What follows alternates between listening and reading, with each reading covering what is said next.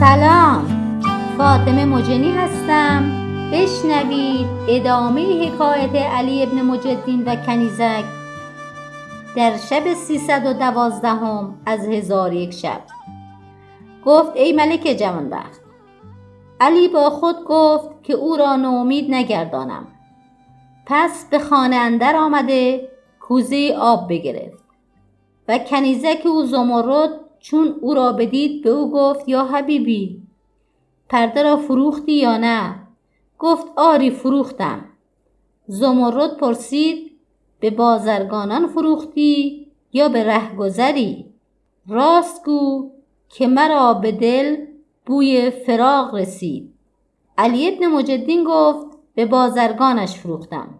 کنیزک گفت حقیقت کار به من بگو تا در تدارکان بکوشم و بازگو که کوزه آب بهره چه گرفتی. علی بن مجدالدین گفت همی خواهم که آب به دلال دهم. کنیزک گفت سبحان الله، چرا از دشمن حذر نمی کنی؟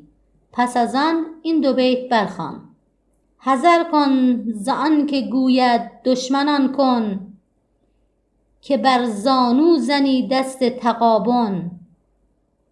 گرد راهی نماید راست چون تیر، از او برگرد و راه دست چپ گیر.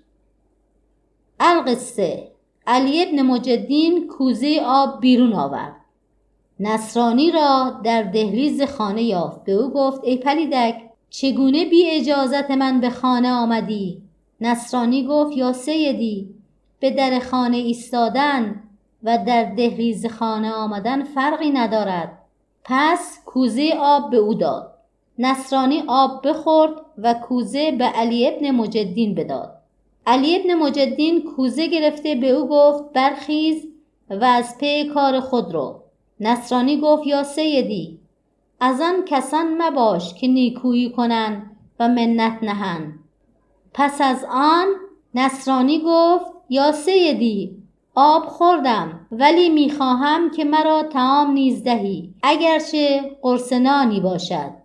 علی بن مجدالدین به او گفت پیش از آن که تو را بیازارند برخیز و از پی کار خود رو. نصرانی گفت یا سیدی، اگر به خانه اندر چیزی نیست این 100 دینار بگیر و از بازار خوردنی از برای من شرا کن تا میان من و تو حق نان و نمک پدید آید. علی بن مجدالدین گفت این نصرانی ناخردمند است. 100 دینار بگیرم و مساوی 2 درم خوردنی از بهر او حاضر آورم. پس نصرانی به او گفت یا سیدی، من چیزی میخواهم که گرسنگی از من ببرد، اگرچه قرصه خشکی باشد، از آن که بهترین توشه ها آن است که گرسنگی ببرد، نه طعام فاخر لذیذ است.